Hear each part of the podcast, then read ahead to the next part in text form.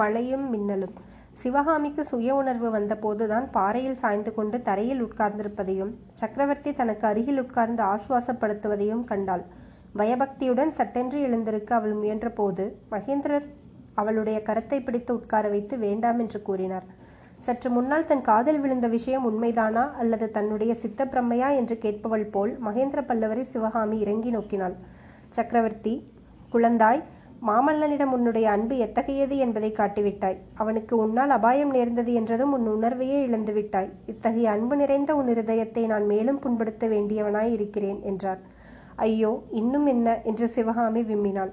முக்கியமான விஷயத்தை இன்னும் உனக்கு நான் சொல்லவில்லை சிவகாமி. உன்னிடம் ஒரு வாக்குறுதி நான் கேட்கப் போகிறேன். மாமல்லனுடைய சேமத்திற்காக கேட்கப் போகிறேன். நீ மறுக்காமல் தர வேண்டுமென்றார் மகேந்திரர். சிவகாமி குழம்பிய உள்ளத்தின் அடிவாரத்தில் ஒரு சிறிது தெளிவு ஏற்படத் தொடங்கியது. சக்கரவர்த்தியின் பேரில் அவளுக்கு ஏற்கனவே இருந்த சந்தேகங்கள் மீண்டும் தோன்றின.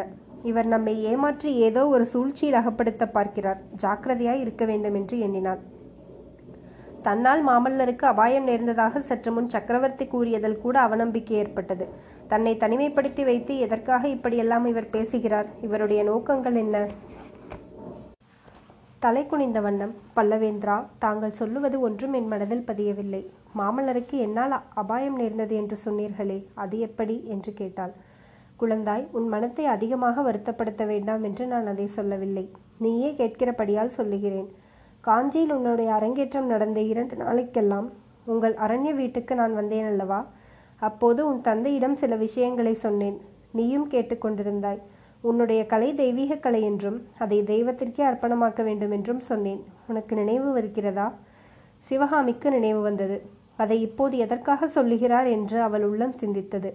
முகத்தை நிமிர்த்தாமல் தலை குனிந்த வண்ணம் நினைவு வருகிறது என்றாள். குழந்தாய், தெய்வத்திற்கு உரிமையாக்க வேண்டிய பொருளை மனிதர்களுக்கு உரிமையாக்க முயன்றால் அதனால் தீங்கு வராமல் என்ன செய்யும்? ஏதோ இந்த மட்டும் மாமல்லன் உயிர் தப்பி பிழைத்தது பல்லவராஜ்யம் செய்த பாக்கியம்தான். அப்போது சிவகாமி சட்டென்று தலையை நிமிர்த்தி நீர் ததும்பிய கண்களினால் சக்கரவர்த்தியை ஏறிட்டு பார்த்து, பல்லவேந்திரா, தாங்கள் ஏதோ ஏதோ கூடமாக பேசுகிறீர்கள். நான் கல்வி கேள்வியற்றவள், ஏழை சிற்பியின் மகள், என்னை சோதிக்க வேண்டாம் என்று விம்மினாள். மகேந்திரர் அப்போது சிவகாமியின் விரிந்த கூந்தலை அருமையுடன் தடவி கொடுத்து அன்பு ததும்பும் குரலில் கூறினார். அம்மா சிவகாமி, நான் உன்னை சோதிக்கவில்லை.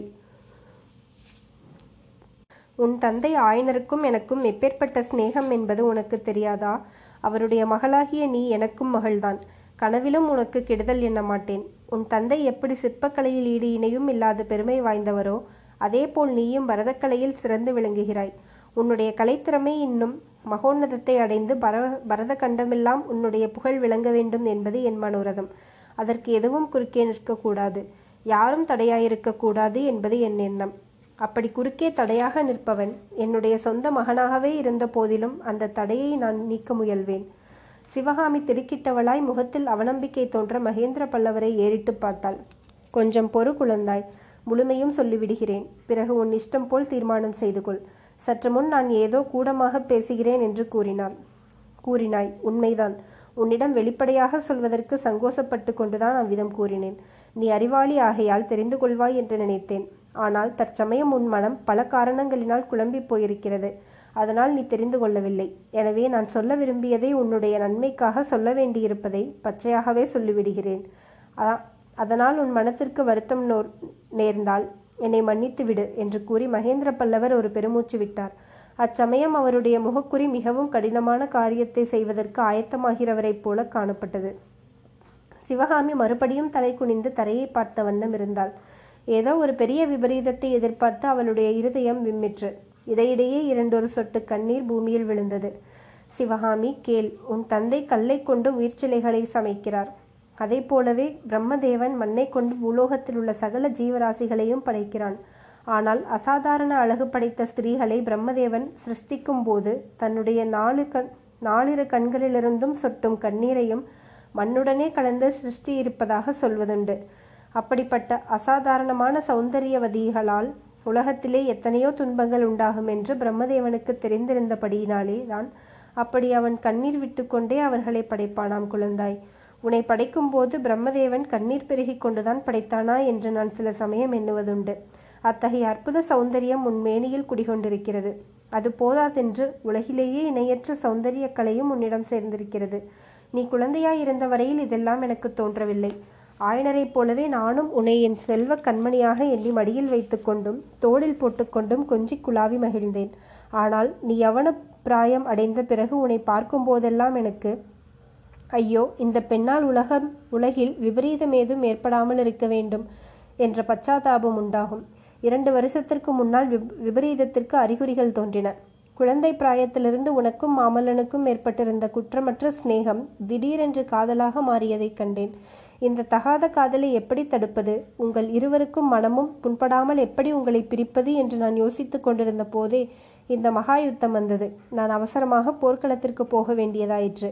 நான் இல்லாத சமயத்தில் நீயும் மாமல்லனும் சிந்திக்க சந்திக்க கூடாது என்பதற்காகவே அவன் காஞ்சிக்கோட்டைக்கு வெளியே வரக்கூடாதென்று கண்டிப்பான திட்டம் போட்டுவிட்டு போனேன்.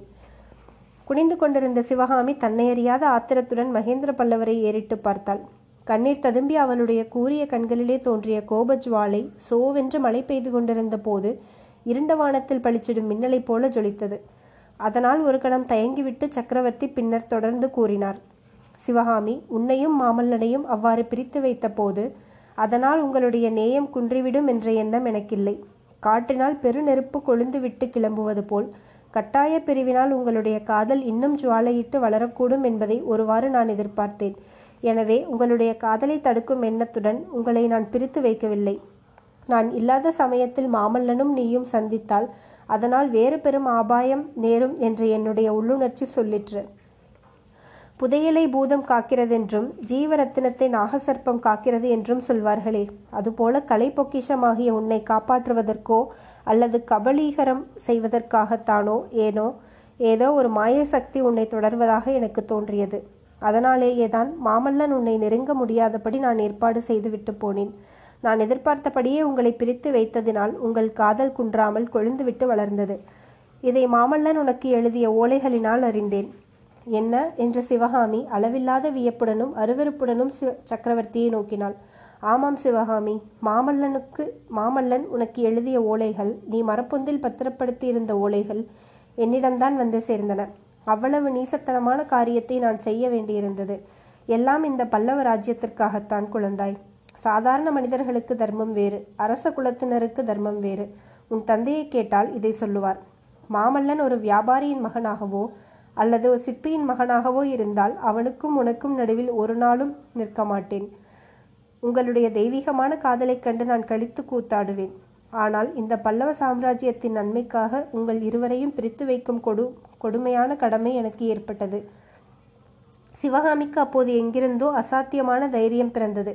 முகபாவத்திலும் குரலிலும் நிகரில்லாத கர்வம் தோன்ற, பிரபு, எங்களை தாங்கள் பிரித்து வைக்க பார்த்தீர்கள். ஆனால் அரசர்களை காட்டிலும் அதிக சக்தி வாய்ந்த விதி உங் எங்கள் பக்கத்தில் இருந்தது. ஏரி உடைப்பையும் வெள்ளத்தையும் அனுப்பி எங்களை இந்த கிராமத்தில் சேர்த்து வைத்தது என்றாள். ஆம் சிவகாமி, ஆனால் உங்களை சேர்த்து வைத்தே வைத்த அதே விதி நான் செய்திருந்த ஏற்பாடு எவ்வளவு அவசியமானது என்பதையும் எடுத்து காட்டியது. இந்த விஷக்கத்தியே அதற்கு சாட்சி என்று மகேந்திர பல்லவர் கூறி மீண்டும் அந்த விஷக்கத்தியை எடுத்து சிவகாமியின் கண் முன்னால் நீட்டினார்.